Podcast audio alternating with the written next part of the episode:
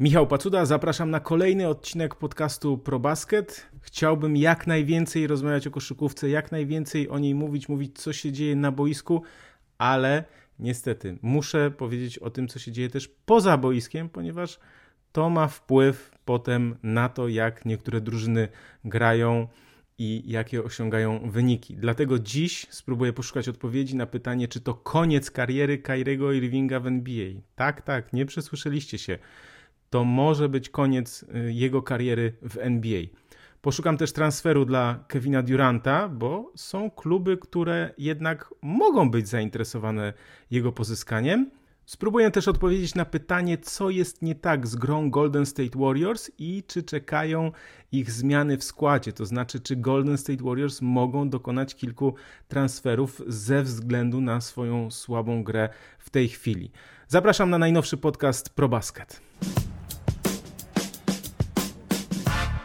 Zacznijmy znów od Brooklyn Nets i Kyriego Irvinga, bo ostatnio mówiłem, że z Kyrie Irvingiem zawsze jest coś nie tak. No i niestety znów doszło do dramy z jego udziałem, dramy czy też może sytuacji, która ma swoje bardzo szerokie i poważne konsekwencje, na tyle duże, że naprawdę zastanawiam się, czy Kyrie Irving jeszcze zagra w NBA. Przypomnę może, zanim opowiem o tym, co się stało ostatnio, przypomnę, że z Kyrie Irvingiem zawsze było coś nie tak. To określenie, które mm, pada dość często z moich ust. Pamiętam jego taką kontrowersyjną wypowiedź. Twierdził, że Ziemia jest płaska, próbował to jakoś argumentować. Wszyscy myśleli, że to są żarty, że to jest trolling. On natomiast naprawdę zadawał takie pytania że skąd wiemy i tak dalej. Próbował być taki, trochę przypominał takiego właśnie, czy siedmiolatka, czy dziesięciolatka, który gdzieś tam coś przeczytał, zobaczył i teraz będzie chciał z profesorami dyskutować na jakieś tematy. Wydawało mi się to wtedy, znaczy ja wtedy tego nie traktowałem poważnie. W ogóle myślałem, że to jest jakiś żart, że on sobie jaja robi po prostu. On gdzieś uwierzył w jakąś teorię spiskową. On chyba lubi takie czytać. Od tego można powiedzieć, że się zaczęło, jeśli chodzi o takie jego, jego gdzieś pozaboiskowe pozaboiskowe historie, które miały wpływ na jego po prostu grę, na wyniki zespołu. Pamiętamy, że no nie dogadywał się z LeBronem Jamesem, odszedł z Cleveland, trafił do Boston Celtics, których miał poprowadzić do zwycięstwa. Tam się okazało oczywiście, że też nie był w stanie ich e, poprowadzić do nie tylko do mistrzostwa, ale gdzieś w ogóle do walki o tytuł. Mówił, że przedłużył umowę z Celtics, ale tego nie zrobił.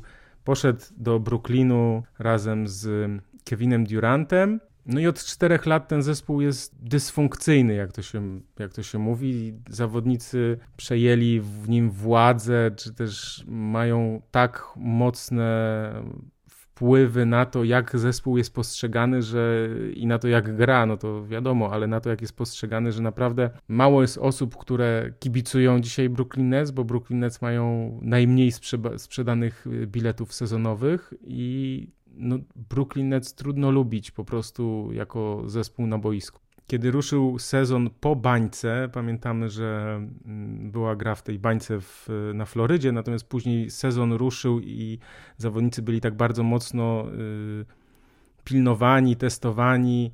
I Kyrie Irving zniknął na dwa tygodnie. Y, odnalazł się na imprezie urodzinowej swojej siostry i wtedy Nets nałożyli na niego karę finansową wiecie, w zawodowym sporcie takie rzeczy to można w juniorach zrobić. W sensie, że jakiś dzieciak się zagubi, gdzieś tam pójdzie na imprezę jakąś, jedną, drugą i, i trochę zapomni o treningach i potem przyjdzie i powie trenerowi, że jednak przeprasza i będzie miał do zrobienia jakieś pompki czy coś innego za karę, natomiast no, w zawodowym sporcie to takie rzeczy to świadczą po prostu o tym, że ktoś jest naprawdę niepoważny albo ma jakieś problemy, które, z którymi po, powinien próbować sobie jakoś poradzić albo udać się gdzieś do, do specjalistów. Później była historia ze szczepieniami. Pamiętamy, że Kyrie Irving nie chciał przyjąć szczepionki przeciwko COVID-19. No a przepisy w stanie Nowy Jork były wtedy takie, że on jako zawodnik niezaszczepiony drużyny gospodarzy nie może grać w meczu, natomiast y, co jest do dziś, oczywiście możemy powiedzieć, że to było nieracjonalne i niemądre, że zawodnik drużyny przyjezdnej, który jest niezaszczepiony, może grać. Więc Irving trochę chciał pokazać że te przepisy są niespójne, natomiast on nie był przeciwnikiem szczepień, ale próbował to ubrać znów tak po swojemu, to znaczy, że no nie, nie zgadza się na narzucanie pewnych kwestii. On rozumie, że ja to, bo obejrzałem z nim kilka, nawet to nie są wywiady, tylko jakieś jego wypowiedzi na, te, na ten temat i on mówił o tym, że, że nie jest przeciwny szczepieniom, że to nie chodzi o to, że on gdzieś podejrzewa, że to jest jakaś tam, nie wiem, chipy w, po prostu, czy tam jakieś trucizny i tak dalej, tylko on mówił o tym, że, że to jest takie narzucane od góry i on się nie będzie dostosowywał. No bo wiemy jedno, Kyrie Irving nie potrafi się dostosować do żadnych takich zasad wspólnych, e, razem istnienia w jakiejś czy wspólnocie, w drużynie. Zawsze znajdzie jakiś powód, żeby być gdzieś obok, być poza, po prostu nie umie się dostosować. Pamiętamy też zresztą, co no, dało jemu też trochę pa takiego paliwa do tego bycia takim współczesnym Denisem Rodmanem, bo to zupełnie coś innego. To proszę takich określeń nie używać, bo gdzieś tam ktoś do mnie napisał właśnie używając takiego e, porównania. Nie, ja się nie zgadzam. Denis Rodman był szalony, był imprezowiczem, miał duże problemy, był wybitnym graczem, który grał na 100% za każdym razem, bez względu na to, czy był pod wpływem jakiejś substancji, czy nie. Natomiast Kyrie Irving ma problemy ogólnie takie, żeby. No, z zaangażowaniem też ma problemy, bo ostatnio, jak jeszcze grał, to widać było, że te różne rzeczy mają na niego wpływ, a ta, y, ta kwestia szczepień jeszcze wpłynęła tak na niego, że on się poczuł chyba taki trochę mocny, ponieważ zespół musiał się wycofać z tego, z tej decyzji o tym, że on nie będzie grał jednak w meczach wyjazdowych, bo pamiętamy, że najpierw powiedzieli, że nie chcą mieć zawodnika na pół etatu, że mógłby tylko grać w meczach wyjazdowych, natomiast Nets się ugięli, ponieważ kolejni zawodnicy wypadali na te protokoły bezpieczeństwa i bezpieczeństwa, zdrowia przede wszystkim, zdrowia. Więc powiedzieli Irvingowi, że jednak może grać w tych meczach wyjazdowych, więc to była dla niego sytuacja zwycięska. Y, to, że potem Nets oczywiście nic nie ugrali, no to, to wiemy, pamiętamy, aczkolwiek też muszę oddać jeszcze jedną rzecz. Musimy pamiętać o tym, że w serii z Milwaukee Bucks, kiedy Milwaukee Bucks wygrywali mistrzostwo, Kyrie Irving skręcił kostkę, James Harden miał problemy ze ścięgnem uda, chyba, jeśli się nie mylę, i to też go wykluczyło z gry. I Kevin Durant sam w pojedynkę, gdyby nie nadepnął na linię, to wygrałby serię z Milwaukee, a tak to Milwaukee wygrali po dogrywce i potem pamiętamy, że awansowali do wielkiego finału i wygrali e, z Phoenix Suns. Więc oczywiście Wiemy, ja to pamiętam, nie twierdzę, że wszystko było katastrofą y, od momentu przyjścia Duranta i Irvinga, ale było bardzo dużo różnych historii i okoliczności, które no, nie są zbyt optymistyczne i nie są najlepsze, jeśli chodzi o CV, jakbym sobie y, Irving miał wpisać. Ja słuchałem dziennikarzy ESPN, bo to lubię też konfrontować swoje jakieś przemyślenia z, jak ja to nazywam, mądrzejszymi od siebie. I słuszne taka, słuszną taką opinię, z taką opinią się spotkałem, że Irving nie jest liderem, któremu można ufać. Nie dostosowuje się do okoliczności i też nie przewiduje konsekwencji swojego zachowania i swoich decyzji. To jest bardzo ważne, bo dziennikarze ESPN porównali go do Kania Westa, który no, moim zdaniem ma problemy psychiczne po prostu. Boli, boli, boli, no ale trochę to tak wygląda. No i teraz jesteśmy świadkami kolejnej dramy z Irvingiem w roli głównej, dlatego że on w swoich mediach społecznościowych polecił film o treściach antysemickich i bardzo długo nie chciał się z tego wycofać. Stał twardo przy tym, że on nie promował tego filmu i że to media wszystko nakręciły. I ani razu przez wiele dni nie padło słowo przepraszam z jego ust. Dopiero chyba po tygodniu i to też w formie oświadczenia na Instagramie, któremu po prostu ktoś napisał. Natomiast on w rozmowach z dziennikarzami nie mówił, znaczy nie chciał się od tego odciąć. Doszło do tego, że on podczas jednej z konferencji zapytany przez dziennikarza ESPN, czy jest antysemitą, to on w ogóle odmówił, tak? czy się zgadza z tymi treściami. I on odmówił w ogóle pytania, odmówił odpowiedzi na to, na to, na to pytanie. I to przypomina mi jakby tę kwestię taką od której w ogóle chciałem wyjść, że, że Irving nigdy nie przyznaje się do błędu. Tak? Nie potrafi przyznać się do błędu. I moim zdaniem taka cecha wyklucza w ogóle z możliwości czy z, z roli lidera, zawodowego sportowca, który miałby osiągać sukcesy, bo można się mylić i każdy się czasem myli, natomiast najważniejsze jest to, żeby przed sobą, przed innymi, ale nie trzeba się płaszczyć, nie trzeba mówić, posypywać tam głowy popiołem, mówić tak, tak, ja popełniłem błąd. Nie.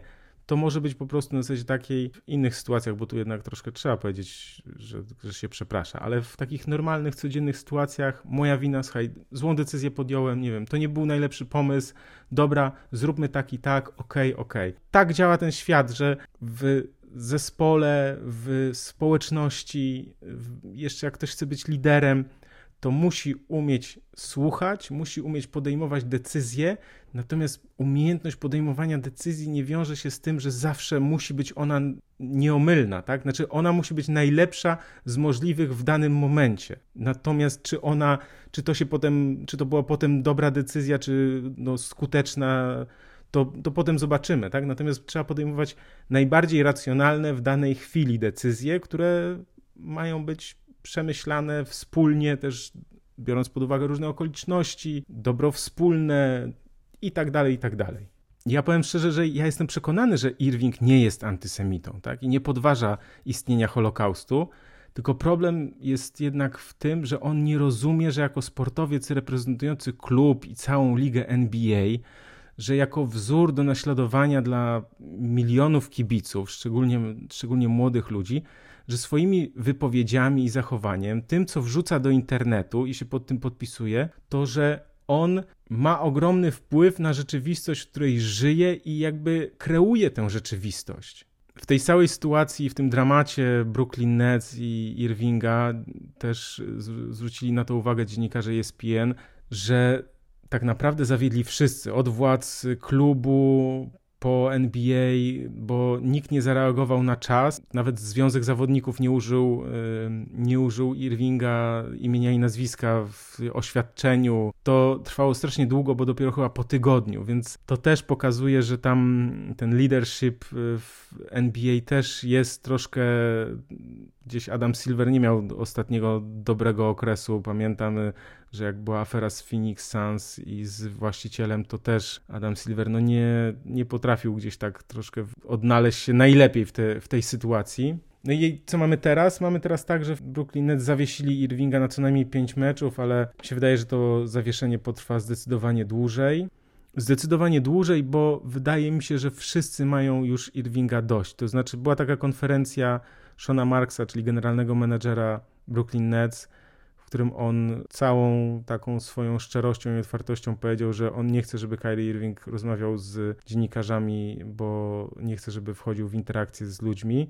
Po prostu chodzi o to, że nie chce, żeby znowu coś chlapnął. Właściciel Brooklyn Nets, który był zakochany w tym zespole, takim, który był gdzieś tam z tego siódmego, ósmego czy dziewiątego miejsca, kiedy grał jeszcze Spencer Dinwiddie, kiedy to był taki zespół, że wszyscy tak bardzo grali razem i wszystko było takie, wydawało się, że no przyszłościowe, tak? To znaczy, że to jest ten taki zespół, że oni grają razem, że to jest taki team spirit i tak dalej, i tak dalej. No i właściciel Brooklyn Nets wydaje się, że też ma już dość Irvinga, chciałby mu jakieś rozmowy z nim, chciałby gdzieś... Mm, żeby Irving zrozumiał, spotkał się z przedstawicielami społeczności żydowskiej w Nowym Jorku i tak dalej, i tak dalej. Moim zdaniem to się nie, po prostu nie zadzieje. Irving nie rozumie, nie chce, nie dojrzał do tego, żeby całą tę sytuację zrozumieć, więc wydaje, mu się, wydaje mi się, że po prostu szybko się to, szybko się ta historia skończy skończy w tym sensie, że po prostu oni się tam nie dogadają i nie wiem, czy Brooklyn Nets nie wykupią umowy y, Kyriego Irvinga, y, bo teraz jego wartość, jeśli chodzi o transfer, mimo że to jest on ma tylko jeden, ten sezon ważną umowę. Wydaje mi się, że chociaż no, zastanówmy się, czy jesteś Los Angeles Lakers i teraz tak, oni biorą Irvinga, w sensie, że LeBron go ogarnie, okiełzna i tak dalej. Dla mnie bardzo ciekawe, moim zdaniem Kyrie Irving w tej chwili nie ma wartości transferowej w tym sensie, że jako zawodnik na boisku oczywiście jest wartościowy, tylko że sytuacja, jaką on może niesie ze sobą, tak? Czyli ten bagaż, czyli to, jaki będzie miał wpływ na zespół, jaki będzie miał wpływ na szatnie, jak ten zespół będzie funkcjonował, kiedy on będzie jego częścią, czy on po prostu nie rozwali jakiejś drużyny. Lakers są chyba jedyną drużyną, które, która byłaby gotowa zaryzykować, no bo z Westbrookiem, ok, wiemy, że y, Russell Westbrook ostatnio gra całkiem przyzwoicie, jak wchodzi z ławki. Nawet ostatnio był mecz o takiej normalnej godzinie z Cleveland Cavaliers Los Angeles Lakers y, grali naprawdę nieźle w pierwszej połowie. Russell Westbrook grał naprawdę dobrze, ale no, Cleveland y, wygrali ten, ten, mecz. Więc wydaje mi się, że Los Angeles Lakers byliby jedyną drużyną chyba, która byłaby gotowa zaryzykować, aczkolwiek też mam wątpliwości, bo wszystko zależy za jaką cenę. Więc nie zdziwiłbym się, gdyby po prostu kontrakt Irvinga albo został wykupiony, albo on zostałby zawieszony do końca sezonu i już by, już by nie wrócił. Też trzeba powiedzieć o jednej rzeczy, że byłby to duży problem dla Irvinga później, żeby znaleźć y, jakikolwiek klub, dlatego że no odpowiedzmy sobie na, na to pytanie. Jaki zespół w NBA teraz chciałby teraz, teraz, albo teraz, albo za rok. Chciałby pozyskać Kyriego Irvinga, mając świadomość liczby dram, tak? Bo musimy pamiętać o jednej rzeczy co innego gra w NBA 2K, kiedy po prostu dobieramy sobie zawodników do, do naszej drużyny i oni po prostu tylko grają. Mamy te wskaźniki i sobie gramy, a czym innym jest jednak no, do, to dopasowanie do zespołu i potem to, co wyjdzie na boisku razem z całą osobowością i tego zawodnika, i wszystkich innych. Jak to Rafał Juć kiedyś opowiadał, że jeden z generalnych menadżerów opowiedział mu, że zarządzanie drużyną NBA to jest zarządzanie ego, czyli zarządzanie ego 12 gości, bo każdy z nich ma wielkie ego i przekonanie ogromne na swój temat i teraz trzeba to wszystko poukładać i trener ciężką robotę, bo, bo musi zarządzać e, tymi zawodnikami. No i teraz pytanie jest takie, czy jakiś dobry zespół walczący o mistrzostwo chciałby pozyskać Kyriego Irvinga, podpisać z nim umowę? No bo zespół, który opiera swoją grę na młodych i chce budować zespół na podstawie, nie wiem, draftów i, i młodych talentów, na pewno nie. A pytanie, który zespół chciałby Irvinga? Nie wiem. Kyrie Irving jest niedojrzały, jest destrukcyjny, wpływa destrukcyjnie na zespół i więcej robi szkody niż korzyści. I wydaje mi się, że trudno jest, aby to się mogło zmienić. Moim zdaniem to zachowanie Irvinga, te okoliczności, jakie potem były, to czego byliśmy świadkami, to świadczy o niedojrzałości y, samego koszykarza. Po prostu nie dorósł do, do roli, w jakiej się znalazł. I mi, jako kibicowi NBA i kibicowi wspaniałych koszykarzy, wspaniałej gry, no trudno się też na to patrzy, ale nic z tym nie zrobimy i moim zdaniem trzeba, trzeba iść dalej.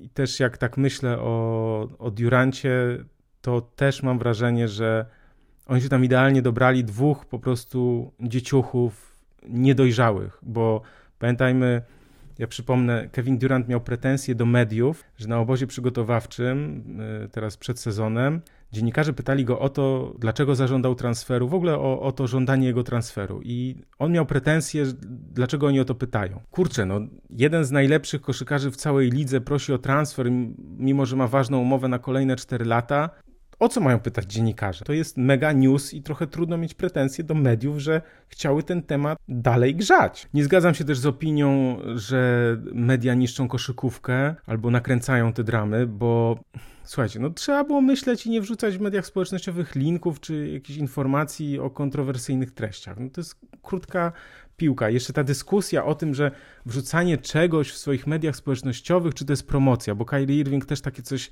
chciał, właśnie taką dyskusję prowadził, że on nie promował. No, jeśli ja coś publikuję, a nie wiem, na Twitterze mam tam kilka tysięcy osób, które mnie śledzi, to ja to promuję. To znaczy, ja polecam i się pod tym podpisuję. No bo jakie ja treści wrzucam? Albo jest to pytanie, pytanie może być z tezą, a może nie, ale przeważnie pytanie i liczę na jakieś odpowiedzi, albo jest to moja opinia na, na, dany temat, albo jest to promocja, tak? Bo nawet wrzucenie linka do, do newsa na ProBaskecie, no to to jest promocja ProBasketu.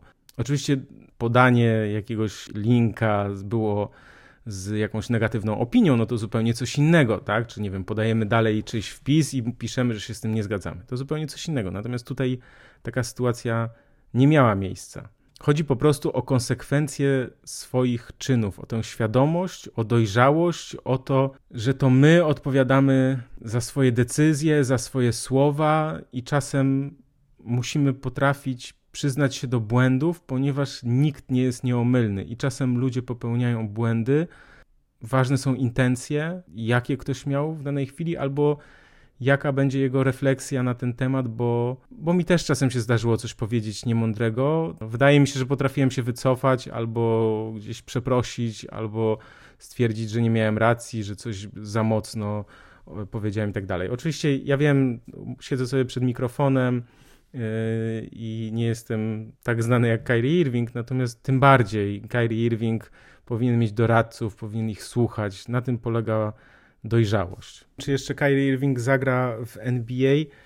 Wiecie co, nie wiem i nie powiem jednoznacznie, że, że nie zagra, natomiast taki scenariusz by mnie nie zdziwił, bo widzę dużo okoliczności, dużo sytuacji, które mogą się zadziać. To znaczy, naprawdę może dojść do takiej sytuacji, że, że nikt go nie będzie chciał, Nets go teraz zawieszą i powiedzą mu już nie chcemy mieć z tobą nic wspólnego.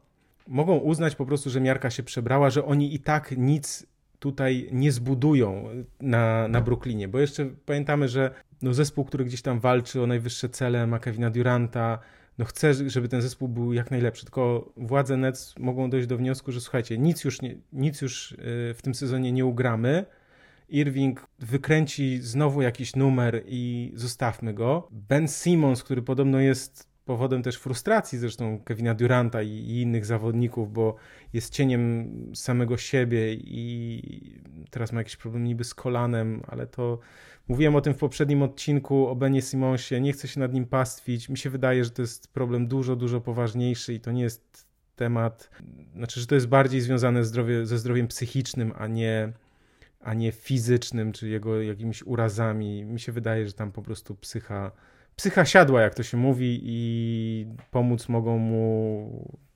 Czy on musi chcieć sobie pomóc, pomóc mogą mu psychologowie. Ale słuchajcie, jest tak. Kyrie Irving, moim zdaniem, nie ma co na niego liczyć. Ben Simmons jest niewymienialny, to znaczy nikt go teraz nie weźmie, a przypomnijmy, że on teraz zarabia w tym sezonie 35,5 miliona, w kolejnym zarobi prawie 38, a w następnym jeszcze w 2024-2025 będzie miał 40 milionów kontrakt w tej chwili nikt go nie weźmie. Chyba, że byłby, chyba, żeby net znaleźli kogoś z jeszcze gorszym kontraktem, tak? I przejęli po prostu jeszcze gorsze kontrakty, ale wydaje mi się, że aż tak fatalnych y, kontraktów w tej chwili nie ma, żeby ktoś chciał się y, pozbywać, więc moim zdaniem Irving i Simmons mają ten tak zwany trade value, czyli wartość transferową bardzo niską w tej chwili, Simmons praktycznie zerową, Irving raczej też ewentualnie tylko Los Angeles Lakers i dlatego to może sprawić, że zespół Nets, mimo że on nie ma swoich wyborów w drafcie w kolejnym roku, więc nie może rozpocząć tego wyścigu o Wembaniamę, ale może wziąć wybory z draftu innych drużyn, jeśli wytransferują Kevina Duranta. Porozmawiajmy o możliwym transferze Kevina Duranta, bo wydaje mi się, że transfer Kevina Duranta jest możliwy w momencie, kiedy Brooklyn Nets mówią nie chcemy już, żeby Irving był częścią naszej drużyny. Ben Simmons jest w tej chwili bezużyteczny, nie daje nam żadnej wartości. Musimy ten zespół przebudować od nowa. Jedyne, co daje taką możliwość, taką nadzieję na przebudowę, jest wytransferowanie Kevina Duranta. Kevina Duranta, który ma 34 lata, i ważny kontrakt na sezon obecny oraz jeszcze trzy kolejne. To jest bardzo ważne. Oczywiście na ogromną kwotę, bo prawie 200 milionów, ale to z jednej strony jest gwarancja dla zespołu, który przejmie kontrakt Duranta, że on zostanie w tej drużynie, a z drugiej strony dziś ma Durant 34 lata, za 4 lata będzie miał 38 i mając świadomość jego historii kontuzji, jego transfer też się wiąże z pewnym ryzykiem. Wymyśliłem sobie cztery zespoły, które mogłyby chcieć pozyskać Kevina Duranta, które mogłyby zaryzykować, które mogłyby e, powiedzieć tak, chcemy, bierzemy. Pierwszym zespołem w ogóle, który powinien taki telefon do Brooklyn Nets y, wykonać i to byłby telefon po sąsiedzku z tego samego miasta i powinni to zrobić New York Knicks, bo oni rzeczywiście w końcu w tym sezonie wyglądają całkiem nieźle. Nie wygląda to źle. Jest Jalen Branson wbrew moim gdzieś tam jakimś przewidywaniom gra dobrze i potrafi ten zespół prowadzić do zwycięstw. Oczywiście Nowy Jork no, nie ma jakiegoś oszałamiającego bilansu, ale po prostu nie wygląda źle. Tak? Pewne rzeczy tam zaczęły gdzieś w miarę dobrze funkcjonować i Nowy Jork ma to, czego Brooklyn Nets by chcieli. Ma mnóstwo wyborów w drafcie, bo chyba tam pamiętam, 6, 7, ileś tam wyborów, jeszcze ma te słapy, czyli te zamiany w przypadku wylosowania y, niższego i tak dalej, i tak dalej. Y, więc ma to, czego Brooklyn Nets mogliby chcieć, czyli tych wyborów w drafcie, ma też kilku zawodników, którzy, których mogło, mogliby zaoferować. Oczywiście jeszcze chcę powiedzieć o jednej bardzo ważnej rzeczy przy okazji w ogóle transferów. To trzeba pamiętać o tym, że y, jest pewna lista zawodników, nie będę już jej przytaczał, ale zawodników, którzy y, mogą być wytransferowani dopiero po 15 grudnia i też jest druga lista, nazwijmy to takich zawodników, którzy mogą być wytransferowani dopiero po 15 stycznia. To z uwagi na podpisywanie kontraktów nowych, przedłużeń itd., tak itd. Tak Więc to może w pewnym sensie teraz jakoś tam komplikować, komplikować te kwestie e, transferowe, no ale w Nowym Jorku to jest Jalen Branson, więc on zakładam, że raczej nie będzie wytransferowany na Brooklyn, tak? Tylko to bardziej chodzi o innych zawodników. Ale tak mówię ogólnie, żeby o tym pamiętać w kontekście też innych pomysłów transferowych. Nowy Jork powinien być tym zespołem, których powinien chcieć, e, Nowy Jork, mówię New York Knicks oczywiście, powinien chcieć e, Kevina Duranta, dlatego że ja sobie to tak wyobrażam, że ten zespół, który by chciał Duranta, musi mieć e, trochę, znaczy nie może mieć, hmm, jak to powiedzieć, to jest dobre pytanie. Musi wychodzić z takiego założenia, weszliśmy na jakiś tam poziom ciut wyżej, nie mamy nic do stracenia. No bo tacy, chociaż, słuchajcie, Memphis Grizzlies, Memphis Grizzlies też jest na mojej liście. Gdyby, gdyby zastrzegli, że nie oddają Moranta, Bainsa i Jacksona, no to oni też by mogli chcieć Kevina Duranta, czyli mamy tutaj New York Knicks, Memphis Grizzlies, dlatego że Memphis Grizzlies razem z Durantem, wyobraźcie sobie taką pakę, z Mora, Morant z Durantem, jeszcze Baines i Jaren Jackson Jr., to naprawdę mogłoby wyglądać nieźle i naprawdę mogliby wtedy walczyć o mistrzostwo, więc Memphis mogą sobie myśleć tak, kurczę, brakuje nam tego jednego elementu, tego jednego w tej układance, zróbmy to. I są jeszcze dwa zespoły, które mogłyby próbować pozyskać y, Kevina Duranta, i mogliby to być Washington Wizards, ale dlatego, że nie mają też nic do stracenia i od lat są w jakimś takim impasie, odkąd odszedł Marcin Gorta, no trzeba to sobie powiedzieć po prostu. Wytransferowali Johna Walla, nie wiedzą co zrobić, znaczy Bradley Bill owszem zostaje, podpisał kontrakt, ale ten zespół tak dryfuje, dryfuje, ani do góry, ani do dołu, on tak sobie tak się buja, no. Tak się buja, ani nie upadną na samo dno, ani gdzieś nie wejdą wyżej, więc Waszyngton mm, to jest y, miejsce pochodzenia czy urodzenia, dom rodzinny Kevina Duranta, a skoro Kevin Durant mówi, że on tylko chciałby grać w koszykówkę, bo jego wkurza te wszystkie media, te wszystkie jakieś takie te rzeczy dookoła i tak dalej, on by chciał tylko po prostu sobie pykać w basket, jak to się mówi, no to Waszyngton idealne miejsce. Słuchajcie, dlaczego mieliby z Wizards nie oddać kilku zawodników, nie wiem, e, Rui Hachimura, e, Deni Avdia, jest tam kilku graczy, którzy, których można by oddać. Do tego jakieś wybory w drafcie. Ważne, żeby został Bradley Bill i Kyle Kuzma. Porzingis no, pewnie musiałby zostać, bo, bo pewnie Nets by nie chcieli jego przejmować jego kontraktu, ale czemu miałby nie przejść do Washington Wizards? Czemu Wizards nie mieliby chcieć pozyskać Duranta? No, czemu nie? I ostatnim zespołem, o którym pomyślałem i też za Close ESPN też pomyślał o, o tej drużynie, to jest, słuchajcie, Portland, Portland Trail Blazers. Dlaczego? Ponieważ Portland od lat próbują zbudować wokół mm, Damiana Lillarda drużynę, która będzie w stanie walczyć o najwyższe cele. Oni gdzieś tam raz do tego finału konferencji awansowali, gdzieś byli zawsze taką drużyną trudną do pokonania, natomiast nigdy nie zaliczyli takiego super ranu, jak to się mówi. No też oczywiście pamiętam, że to przyszło w momencie, kiedy e, Golden State Warriors grali, dominowali. Jasne, rozumiem, ale Portland Blazers mogą chcieć zagrać trochę wabank, czy postawić wszystko na taką jedną kartę, może na, raczej na ostatnią kartę związaną z Lillardem, dlatego że decyzja jest prosta. Podpisali teraz Lillarda na ogromne pieniądze i albo muszą zainwestować, czy zrobić coś, żeby ktoś dołączył do zespołu właśnie z gwiazd i żeby oni razem spróbowali zagrać o mistrzostwo, albo jak to się nie uda, to za rok po prostu oddać Lillarda gdzieś do innej drużyny i zacząć tą przebudowę. Ja sądziłem, że ta przebudowa się zacznie w zeszłym roku.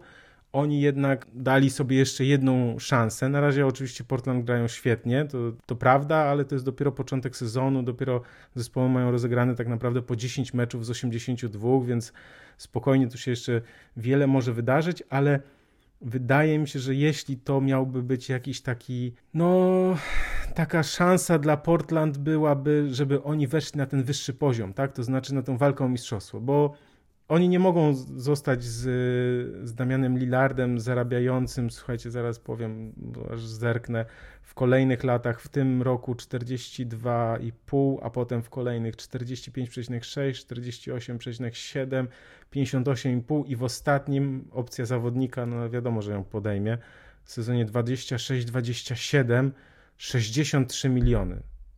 Jesus, po prostu kupa szmalu i z Lillardem, który ma już teraz 32 lata, to jest rocznik 90, więc on w tym sezonie 26-27, 37 lat, no duże ryzyko, tak, zostawiania go, więc i taka gra o nic, bo z, z takimi zawodnikami wokół, jakich on ma, no to wiadomo, że oni o mistrzostwo się nie będą bili, więc jakby ważne jest to, żeby teraz podjąć albo taki krok w jedną stronę, albo w drugą. I mi się wydaje, że, że Portland jest gotowa na to, żeby gdzieś ten pójść w jedną z tych, w jedną z, ty, w jedną z tych stron. I mi się wydaje, że ten pozyskanie Kevina Duranta mogłoby być naprawdę, naprawdę ciekawe. Co się dzieje z Golden State Warriors? Takie pytanie zadaje sobie pewnie wielu kibiców, no bo mistrzowie NBA zaczęli sezon od bilansu 3-2, ale przegrali potem 5 kolejnych spotkań. Ja podcast nagrywam w poniedziałek, więc nie wiem jaki był wynik meczu z Sacramento, ale w poniedziałek, jak się spojrzało w tabelę, to Warriors zajmowali trzecie miejsce od końca na zachodzie. Nie najlepszy początek sezonu dla mistrzów NBA. To tak mówiąc delikatnie. Na usprawiedliwienie to była seria wyjazdowa, ale zaraz wymienię drużyny, z którymi przegrywali. No i nie wszyscy są z czołówki, bo przegrywali w Charlotte, w Detroit, w Miami, w Orlando i w Nowym Orleanie. W tym ostatnim meczu nie zagrał ani Steph, ani Clay, ani Draymond, ani Wiggins, także tego ostatniego teoretycznie możemy nie liczyć. Natomiast Mam trochę ciekawostek, bo takich troszkę ciekawostek różnych statystycznych sobie wypisałem i to może to kogoś zainteresuje. Warriors przegrali pierwszy mecz, kiedy Clay i Steph trafili razem co najmniej 15 trójek. To był ten mecz z Orlando. Do tej pory wcześniej wygrywali wszystkie 9 takich e, spotkań, więc to też nie było zbyt częste, jak widać, żeby Clay i Steph trafiali razem dużo e, rzutów za trzy punkty. Zaczęli sezon od 0,5 na wyjeździe i takiego wyniku nie mieli mistrzowie NBA od prawie 70 lat, więc to też jest taka ciekawostka. Natomiast jeśli chodzi już o takie ciekawostki statystyczne, czyli to, co pokazują liczby, jeśli spojrzymy na e, zespół, na osiągnięcia, na wyniki, więc tak, oczywiście statystyki czasem bywają zdradzieckie, tak jak trójka, jak ja to mówię, i czasem nie wszystko w nich wychodzi, natomiast czasem, i czasem oczywiście można je zmanipulować i gdzieś do swojej takiej koncepcji e, je tam gdzieś zawrzeć, wiadomo, jasne, natomiast jest ich na tyle dużo, na tyle sporo, że wydaje mi się, że one, ja, jak już je przeczytam, to gdzieś tam spróbuję troszkę też podsumować, jak to moim, w moim poczuciu e, wygląda, co ma na to wpływ, co jest przyczyną i tak dalej.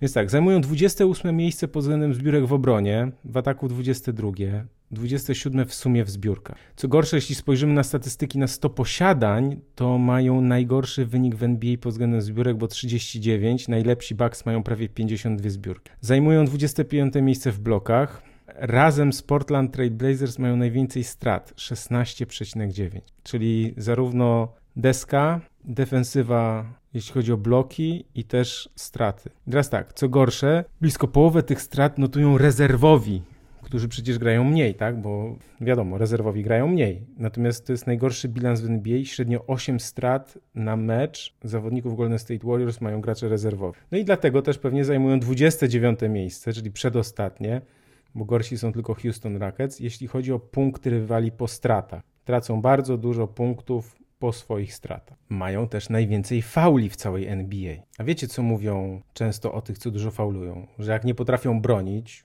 to faulują. Czyli jak nieszczelna jest obrona na obwodzie, to pod koszem pozostaje tylko sfaulować. I dlatego zajmują pierwsze, albo ostatnie, jak kto woli, miejsce pod względem zarówno celnych, jak i oddanych rzutów wolnych przez rywali. Czyli pozwalają przeciwnikom oddawać najwięcej rzutów wolnych w całej lidze. I tutaj przy tej obronie bym chciał się zatrzymać, bo jedni powiedzą, że faule wynikają albo z bardzo twardej obrony, albo z braku obrony. I te dwie teorie, czy te dwa stwierdzenia są prawdziwe. Dlatego, że są drużyny, które po prostu tak mocno twardo bronią, że faule są wliczone w cenę, wliczone w te koszty, no, że się zdarzają, prawda? Bo przy tych naciskach, tutaj podwojeniach i tak dalej, zdarzają się faule i rzeczywiście zespół, który twardo broni, też czasem na pograniczu faulu, czasem ma właśnie tych fauli dużo. Natomiast często dużo fauli wynika też z braku obrony, czy z problemów przede wszystkim z pozwalaniem rywalom dochodzeniu do łatwych pozycji rzutowych, czy na przykład bardzo jest nieszczelna obrona Warriors na obwodzie. I z tego wynikają faule gdzieś w strefie podkoszowej, żeby nie dawać łatwych punktów. I taki mamy efekt. Golden State Warriors zajmują też trzecie miejsce od końca w całej lidze, jeśli chodzi o tracone punkty na 100 posiadań. 116,7. Gorsi są tylko Detroit Pistons i San Antonio Spurs. Ale żeby nie było, powiem coś, też coś pozytywnego. Zajmują trzecie miejsce w asystach i mają wysokie, dobre lub bardzo dobre wyniki, jeśli chodzi o atak, czyli chodzi o skuteczność i zdobywanie punktów. Mają najwyższą średnią zdobycz punktową, ale wymuszają mało fauli przeciwników. I to też jest ich problem. No i wracamy trochę do tego, co już powiedziałem, Golden State Warriors mają najgorszą ławkę w całej NBA. Na 100 posiadań ten wskaźnik plus minus jest najgorszy w całej lidze i to jest minus 9,8. Drudzy od końca są Detroit Pistons, którzy mają minus 8,5. Żeby pokazać, ile mają najlepsi, powiem, że Cleveland Cavaliers mają plus 5,6, Mavericks mają plus 5, Celtics mają plus 3,5. I to chodzi o no, na 100 posiadań po prostu czy przegrywamy, czy wygrywamy. Ten wskaźnik plus minus to jest wskaźnik, kiedy dany zawodnik był na boisku. Ja wiem, że to jest czasem mylące, bo ja to zawsze podkreślam, że ten wskaźnik nie jest takim wyznacznikiem wszystkiego, nazwijmy to, ale jednak ma znaczenie, bo to może jest tak, że to może zachwiać te, taką oceną w momencie, kiedy zawodnik był tylko przez chwilę na boisku i nagle, nie wiem, nasz kolega puścił dwa razy rywala i jest minus cztery i ja mam też na minus cztery, tak? Natomiast w dłuższym takim okresie to jednak ma, no jest to pewien taki wskaźnik, który można rozpatrywać, można analizować. Czyli po prostu, no jeśli ja byłem akurat 20 minut na boisku i ktoś inny też był 20 minut, to ja miałem ten swój udział w tej obronie, czy ona była dobra, czy nie, czy nawet zespołowej, bo przez 20 minut mój kolega nie puszczał cały czas po końcowej kogoś, kto zdobywał punkty. Tak więc to jakby myślę, że tu warto, warto na to zwrócić uwagę. I jeszcze ciekawostka, w procencie trójek mają 15 miejsce niecałe 36%, ale z lewego rogu mają wynik najgorszy w całej lidze, tylko 22%, a z prawego szósty wynik, 45%. Niewiarygodne, słuchajcie, to taki przestrzał. Rozumiem, że jeszcze może jest mało meczów, no ale to już jest około 10, każdy zespół rozegrał, więc to taka ciekawostka. Z lewego rogu 22%, a z, 40, a z prawego 45%. Hmm. Ciekawe od czego to zależy. I teraz tak, Draymond powiedział, że problemem jest obrona, zarówno jego, jak i doświadczonych zawodników, no ale też to był przytyk do młodych graczy. Ja się zastanawiam, możemy się zastanawiać do kogo. Moim zdaniem największe uwagi można mieć do Jordana Pula, która, który oczywiście podpisał ostatnio super kontrakt, natomiast to jest zawodnik, którego ja nie jestem fanem ze względu na to, że ja mam takie poczucie, że on oszukuje w czasie grania. To znaczy, jak mu siedzi rzut z dystansu, super, bo on potrafi takim trochę być Robinem obok Batmana, nawet w sensie zastępując Kleja Thompsona, być obok Stefa Kerego tym, który też trafia takie rzuty z daleka i tak dalej, i tak dalej. Natomiast on po pierwsze cały czas robi niesioną i cieszę się, że sędziowie to zauważyli, bo strasznie mnie to wkurza. W meczu z Miami chyba trzy razy mu gwiznęli ten, ten, ten błąd i bardzo dobrze, bo, bo to jest ewidentny błąd, ale mam takie, takie spostrzeżenia, że, no, że Jordan Poole nie broni, to znaczy, że oszukuje w obronie, czyli to jest, to jest tak zwane krycie na radar, to jest tak zwane wybieganie, że już prawie przechwyciłem piłkę, gdzieś tam próba przechwytu, a po czym poszła, znaczy nie kontra, tylko poszły punkty po prostu, no bo nasz rywal miał otwartą drogę do kosza. To jest też puszczanie właśnie zawodników, gdzieś złe krycie na, na zasłonach, błędy w komunikacji, jeśli chodzi o, o defensywę.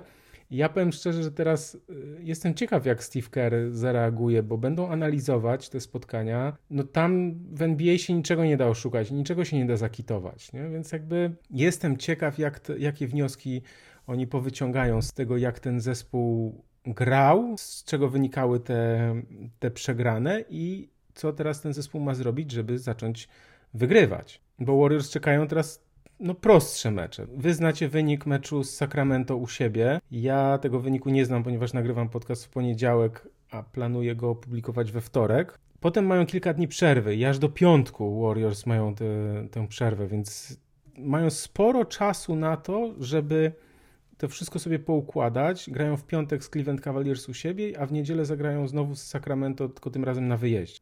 Jest czas, żeby to przeanalizować. Steve Kerr zapowiedział, że musi dokonać kilku zmian w rotacji. Jestem bardzo ciekaw, jakie decyzje podejmie Steve Kerr. No wiemy, że Jordan Poole gra naprawdę sporo minut, bo po prawie 30 minut na mecz. Steph Curry gra bardzo dobrze w ataku, 31 punktów średnia, 7 zbiórek, 6,8 asysty na mecz. Więc przede wszystkim jestem ciekaw, co się zadzieje z Jordanem Poolem.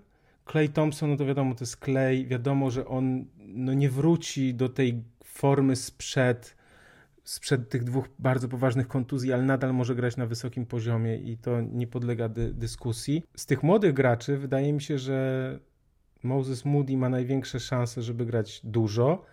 Trochę nie rozumiem tego, dlaczego grał Jonathan Kuminga tak mało w tych pierwszych meczach, bo jak go obserwowałem w poprzednim sezonie, no to on papiery nagrania ma niesamowite i, i w zasadzie Wiele osób się nim wręcz zachwycało. Gdzieś coś słyszałem o jakichś sprawach pozaboiskowych, ale to nie chcę nie chcę tutaj tego przekręcać. Moim zdaniem Kuminga powinien grać. Problem mają Warriors z Wisemanem, bo James Wiseman to jest zawodnik podkoszowy o bardzo dużych umiejętnościach i talencie. Cały sezon poprzedni nie grał. W pierwszym sezonie tylko 39 meczów, teraz 10 meczów, ale średnio w zasadzie niecałe 14 minut. Problem jest taki, że nie jestem pewien, czy James Wiseman pasuje do stylu gry Golden State Warriors. I Warriors muszą, muszą sami odpowiedzieć sobie na pytanie, czy z Wisemanem mogą grać, mogą, on się może dostosować do, tych, do tego ich stylu, no bo wi wiadomo, że ten styl grania jest specyficzny i ustawiony pod Stefa, pod Kleja i wykorzystanie